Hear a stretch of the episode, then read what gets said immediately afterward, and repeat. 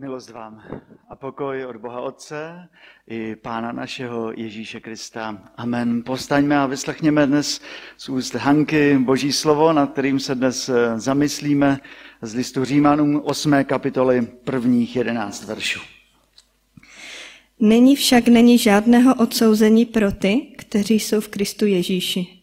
Neboť zákon ducha, který vede k životu v Kristu Ježíši, osvobodil tě od zákona hříchu a smrti. Bůh učinil to, co bylo zákonu nemožné pro lidskou slabost.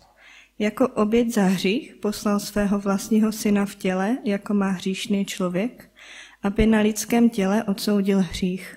A aby tak spravedlnost, požadovaná zákonem, byla naplněna v nás, kteří se neřídíme svou vůlí, nýbrž vůlí ducha. Ti, kdo dělají jen to, co sami chtějí, tíhnou k tomu, co je tělesné, ale ti, kdo se dají vést duchem, tíhnou k tomu, co je duchovní. Dát se vést sobectvím znamená smrt. Dát se vést duchem je život a pokoj. Soustředění na sebe je Bohu nepřátelské, neboť se nechce ani nemůže podřídit Božímu zákonu. Ti, kdo žijí jen z vlastních sil, nemohou se líbit Bohu. Vy však nejste živí ze své síly, ale z moci ducha, jestliže ve vás Boží duch přebývá. Kdo nemá ducha Kristova, ten není jeho. Je-li však ve vás Kristus, pak vaše tělo sice podléhá smrti, protože jste zhřešili, ale duch dává život, protože jste ospravedlněni. Jestliže ve vás přebývá duch toho, který Ježíše vzkřísil z mrtvých, pak ten, kdo vzkřísil z mrtvých Krista Ježíše, obživí i vaše smrtelná těla duchem, který ve vás přebývá. Pane, děkujeme za to, že dneska čteme tak úžasné slovo o tvém duchu a o tobě samém. A prosím o to, aby si ho požehnal i to slyšení tvého slova, ať může hluboko vejít do mého i našich srdcí. Amen. Posaďme se.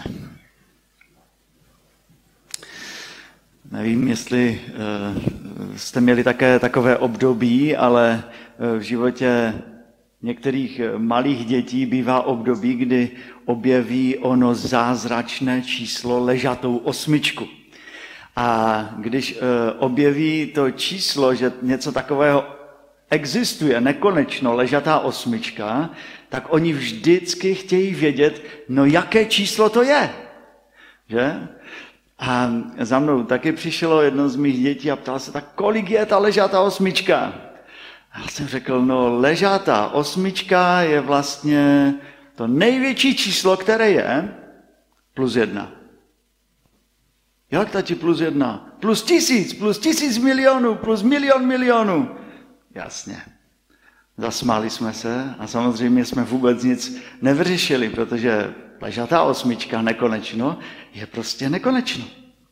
Minule na rozhlasových bohoslužbách jsme tady měli službu bratra Zbyška, diakona. A on vlastně četl Boží slovo, které bylo předepsáno na minulou neděli. A to byl závěr 8. kapitoly Římanů. Dnes se dostáváme na počátek do první 11 veršů listu Římanů. A já bych na tuto kapitolu v Bibli dal ležatou osmičku. Protože si myslím, že tam je opravdu nevyčerpatelná hloubka a množství Boží krásy a Božích myšlenek. A vždycky se jde dostat jakby ještě kousek níž, kousek hlouběji a objeví se vám znovu nový svět. A já vám dnes z té krásné 8. kapitoly chci připomenout do vašeho života 3 věci. Za prvé vám chci říci, že v Kristu není odsouzení. Chci vám také za druhé říci, že Duch Svatý táhne k duchovním věcem. Za třetí, Duch dává život těm, kdo jsou v Kristu. Ta první věc, v Kristu není odsouzení. První verš. Nyní však není žádného odsouzení pro ty, kteří jsou v Kristu Ježíši, neboť zákon ducha, který vede k životu v Kristu Ježíši, osvobodil tě od zákona hříchu a smrti. A když čtete ten text, ten verš, ten úvod, tak si říkáte, já chci vědět, co ten apoštol Pavel napsal předtím. Vždyť normální věta, kterou používáme, nezačíná přece slovy nyní však není. To nám ukazuje, že tam už musí něco předtím být. Já jsem se podivil, co tam je. Protože Pavel tam vlastně říká, jaký je ubožák. 7. kapitola 24. 25. verš. Jak ubohý jsem to člověk. Kdo mě vysvobodí z tohoto těla smrti? Jedině Bohu buď dík skrze Ježíše Krista, Pána našeho. A tak tentýž já sloužím svou myslí zákonu božímu, ale svým jednáním zákonu hříchu. Profesor Jaro Křivolhavý řekl, že všichni jsme ubožáci, že všichni jsme žebráci, ale všichni jsme dostali od Pána Boha kousek chleba a můžeme se dělit s ostatními žebráky a ubožáky o ten kousek, který jsme dostali. Ano, před Pánem Bohem ano, jsme žebráci. Pána Boha neosilníme ničím, jsme jenom lidé. Ale apoštol Pavel také ví, že i když je ubožákem, že může jít kousek dál, díky Pánu Bohu, protože on dostal novou šanci od Pána Boha, od Pána Ježíše Krista. A tak jak by v tom úvodu té 8. kapitoly apoštol Pavel volá, poslyšte, tam nekončíme na tom, že jsme ubozí. A pak pokračuje odvážně. Nyní není žádného odsouzení pro ty, kteří jsou v Kristu Ježíši. Není žádného odsouzení. Apoštol Jan to napsal úplně podobně v 15. kapitoli svého evangelia, když napsal, že máme být jako větev, která je napojena do kmene. Být v Kristu je jako větev, která je napojena do kmene a z kmene bere vláhu a život. A Pavel na jiném místě napsal, že být v Kristu je jako nevěsta. Pokud se nevěsta dobře vdá, já vám to všem mladým přeji, tady budoucím nevěstám, které tady jsou. Pokud se nevěsta dobře vdá za dobrého muže, pak jí patří všechno, co má ten muž. A její život je schován v životě jeho. To nezní špatně, že? Zvláště když má muž někde chatku na Bahamách třeba. Být nevěstou Krista znamená, že nám patří vše, co má Kristus. To je obrovské bohatství.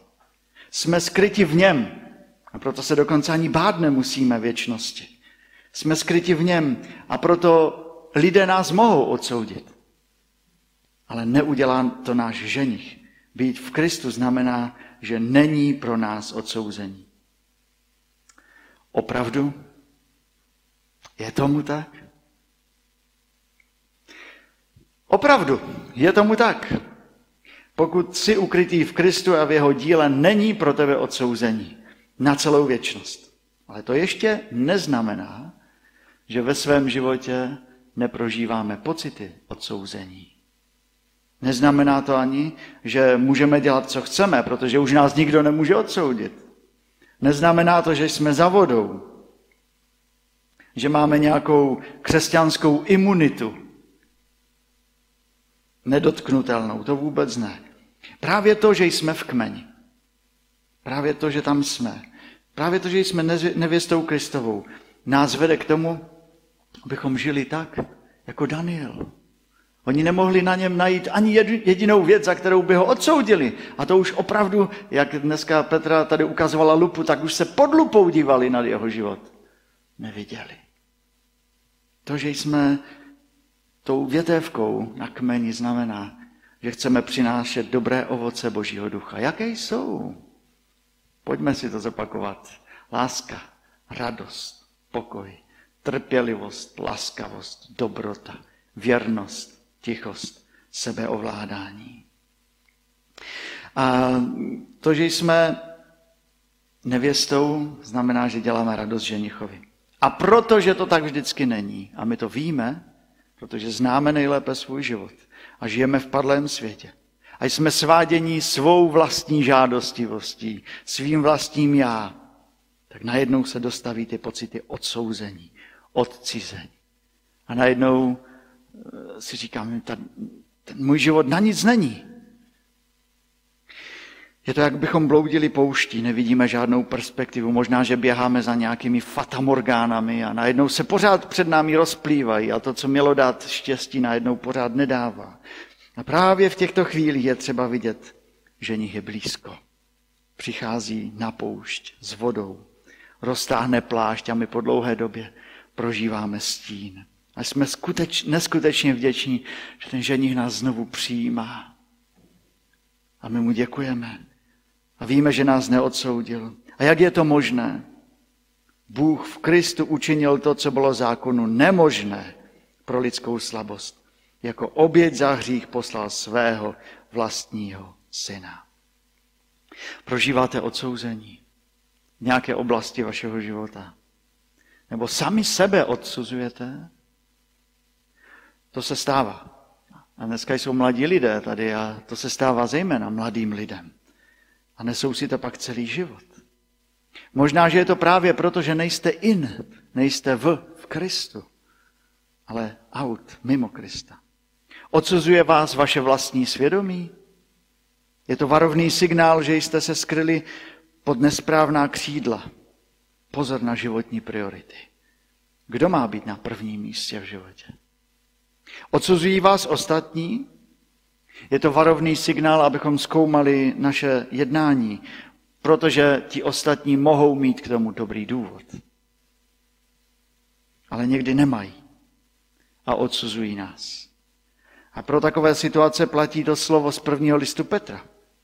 Je lépe, abyste trpěli za dobré jednání, bude-li to snad vůle Boží, než za zlé činy. 1. Petra 3,17. Vytrvejte v dobrém, i když to nikdo neuvidí. Třeba vás i odsoudí za to, co dobrého děláte. Bůh vidí i to, co je skryto v hloubi našich srdcí. Vytrvejte v dobrém. Bůh vidí naše motivy. Ale ta nejdůležitější otázka pro křesťana je, odsuzuje mne Bůh? Odsuzuje mne Bůh? Měl by za co? A přesto dnešní text začíná s voláním. Nyní však není žádného odsouzení pro ty, kteří jsou v Kristu Ježíši. A když se budete ptát někdy v životě, má mě Bůh rád, nebo už mě odsoudil, připomeňte si Římanům 8.1. A řekněte si pro sebe, pro mě není žádného odsouzení, vždyť jsem ukryt v Kristu Ježíši. To je první myšlenka. V Kristu není žádné odsouzení pro lidi, kteří jsou skryti v něm. A pokud nejsi skryt v Kristu, tak čím pokání? Navrať se k němu. Obrať se. A pokud jsi skryt v Kristu, pokud jsi v něm in, pokud chceš žít takový in život, tak je to práce. Celoživotní práce. A je to ta další myšlenka, že Duch Boží nás stáhne k duchovním věcem. Ti, kdo dělají jen to, co sami chtějí, tíhnou k tomu, co je tělesné. Ale ti, kdo se dají vést duchem, tíhnou tomu, co je duchovní. Je fajn, že tady je dnes mnoho mladých lidí a že jsou i tady s námi další všichni. A já se těším, až ty generace tady budou úplně promíchané, tak jak to bývalo vždycky. A zatím nejsou. Ale my víme, že na kázání bychom měli hezky sedět, nic nedělat, nebavit se s mobilem a tak. Ale já dneska mám pro vás takovou výzvu, mladí lidé. Zkusíme udělat takovou mini anketku toho, co v životě preferujete. A já jsem tam dal samé takové mládežnické možnosti, tak jestli náhodou starší nebudou vědět, o co se jedná, tak se vůbec netrapte nad tím, to je v pohodě. A já vám vždycky řeknu dvě věci a vy se přihlásíte, co preferujete, k čemu tíhnete, dobře? Tak první dvojice je KFC nebo McDonald's. Takže kdo je pro KFC tady? A kdo je McDonald's? No, těžko říct. A je to krásné, že už se na sebe vidíme, přístav a kostel, že? No, já bych to dal 50/50, dobře. Tak dobré, tak odvěčná otázka všech, kteří mají mobilní telefony. Android nebo iOS od Apple. Takže kdo je pro Android teda? No já taky.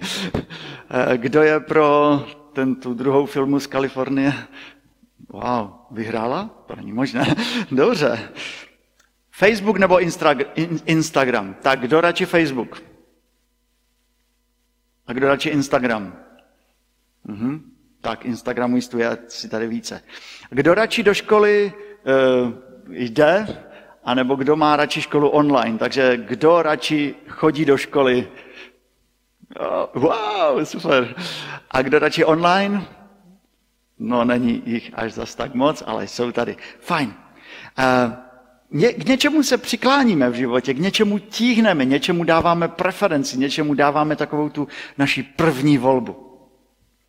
Ale kdybychom se dostali hlouběji, bez zvedání rukou, tak se můžeme podle toho dnešního textu ptát, k čemu tíhneme? Tělesné nebo duchovní? Tělesné nebo duchovní? Čemu dáváme v životě větší šance? Dělat věci po svém, anebo se nechat vést? To jsou opravdu vážné otázky života křesťana a tento dnešní text je napsán pro křesťany. Pro křesťany.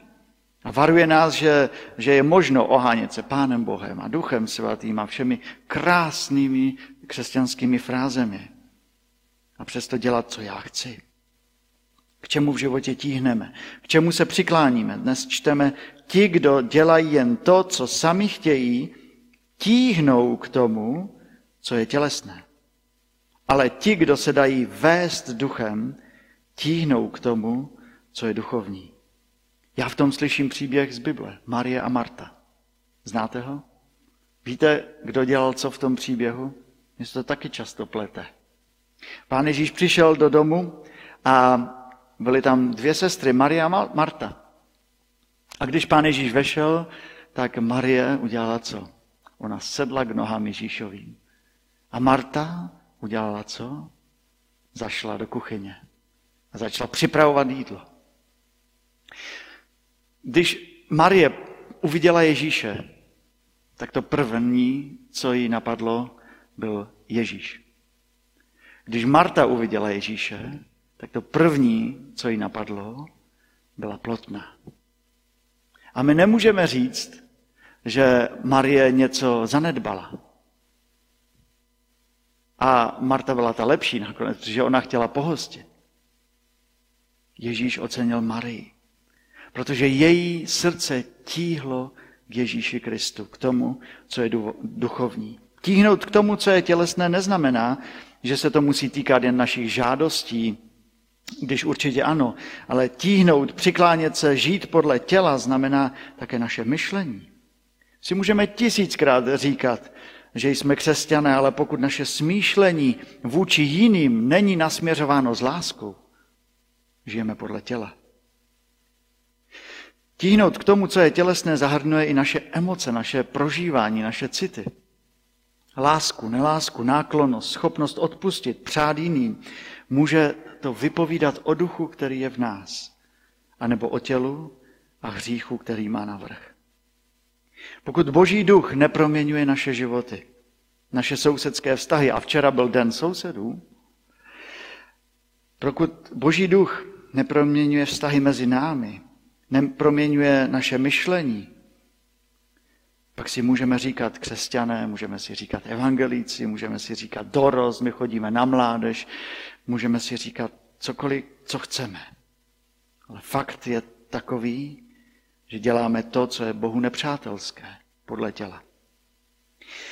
A ani neuvěříte, jak já jsem se vzhlédl v tom dnešním textu. To je text pro mě. Kdybych si ho měl vybrat, tak já nebudu kázat na ten text. Já jsem nechtěl na něj kázat, ale byl předepsán na dnešní neděli. Je to zrcadlo, do kterého jsem se nechtěl ani podívat. Ale bylo dobře, že jsem to udělal. To je text, který nás zastavuje, který nám dává důležitou otázku. Já se musím ptát, Jiří, k čemu tíhneš více? K čemu v životě tíhneš více? K tomu, co sám chceš?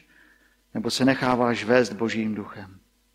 A já vám řeknu, že když budete starší, mladí, tak budete mít problém bojovat s tím slovem, se smířit nebo ho přijmout, nechat se vést duchem. Protože vy už byste radši vedli jeho přece.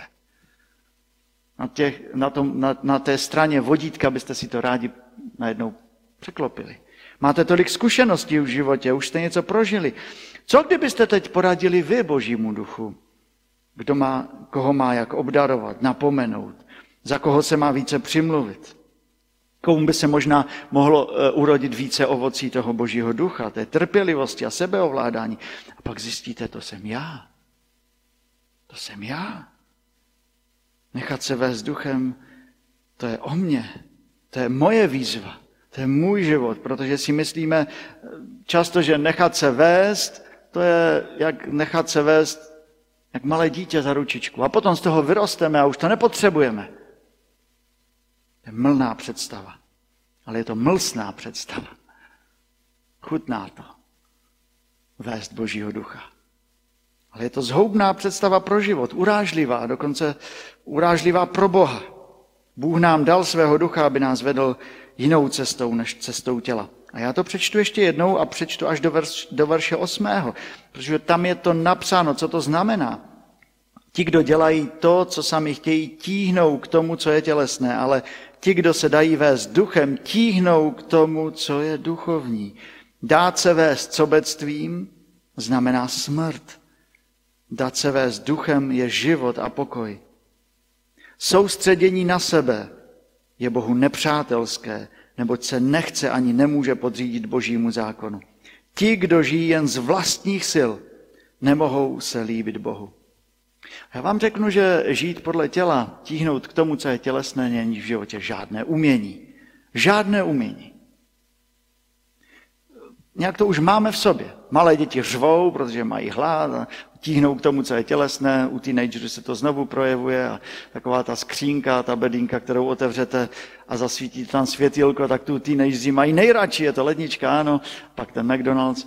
A mladí potřebují tělo. A to tělo si pořád žádá, pořád řve, já chci. A my v našich letech, my také.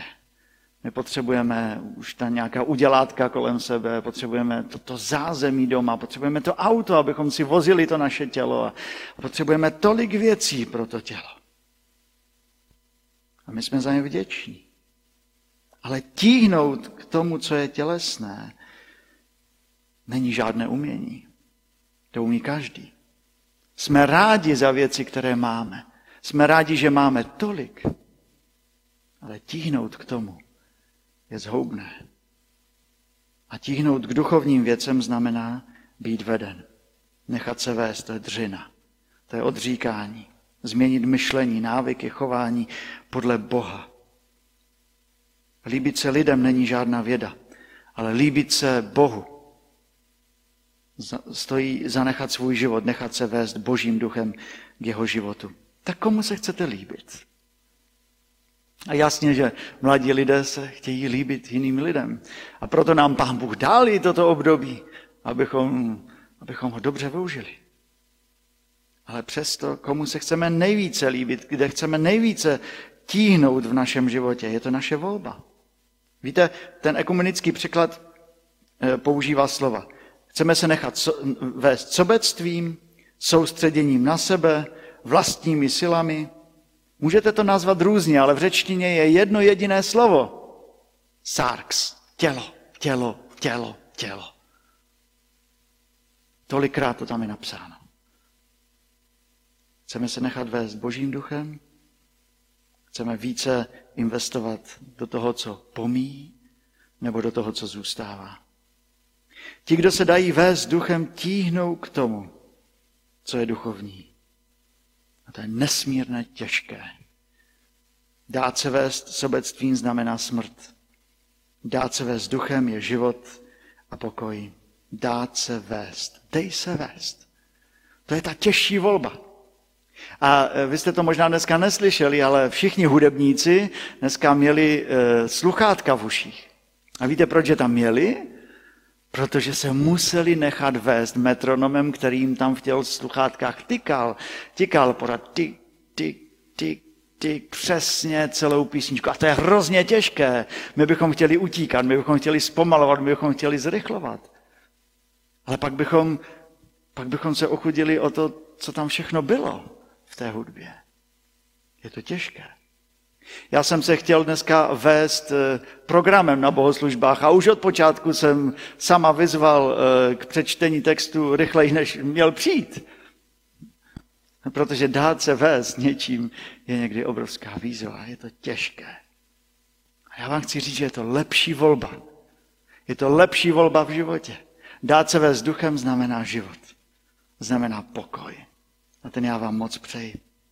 A tak pokud budete dělat svou práci, dejte se vést duchem. Pokud budete hlídat děti, dejte se vést Božím duchem.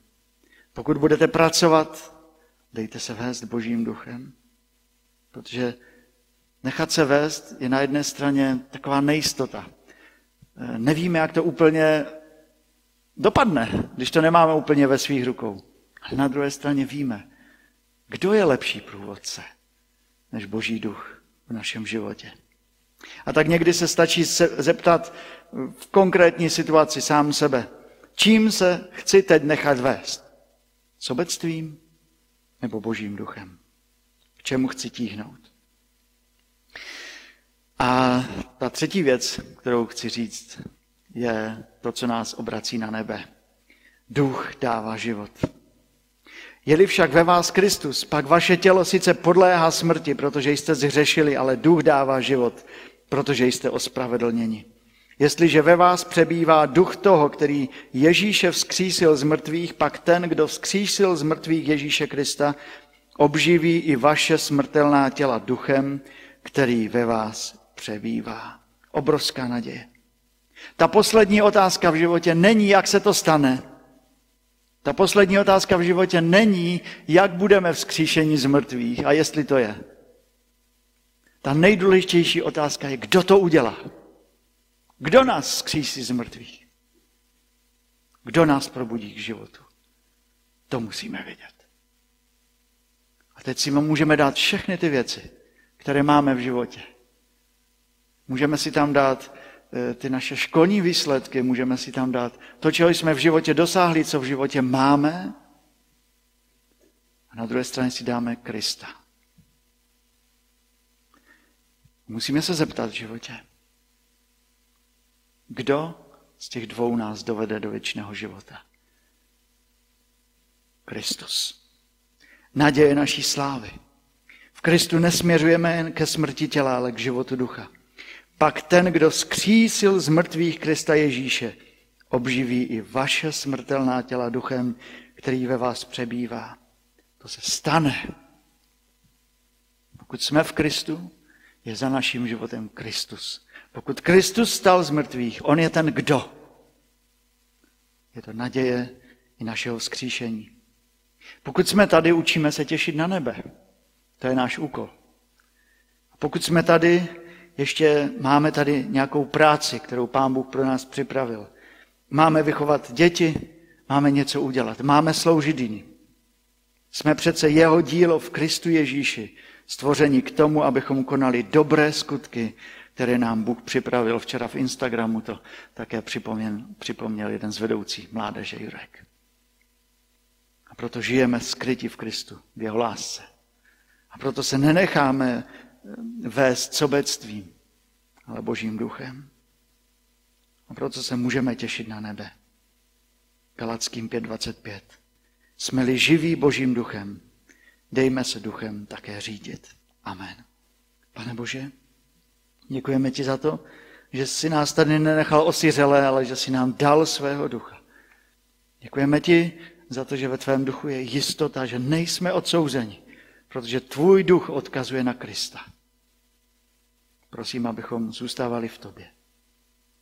Pane, děkujeme ti za tvého Božího ducha a dej, abychom nežili z vlastních sil, ale abychom se nechali tvým Božím duchem vést. Děkujeme ti za písmo, ze kterého poznáváme, kde se máme nechat vést. Děkujeme ti za nebe.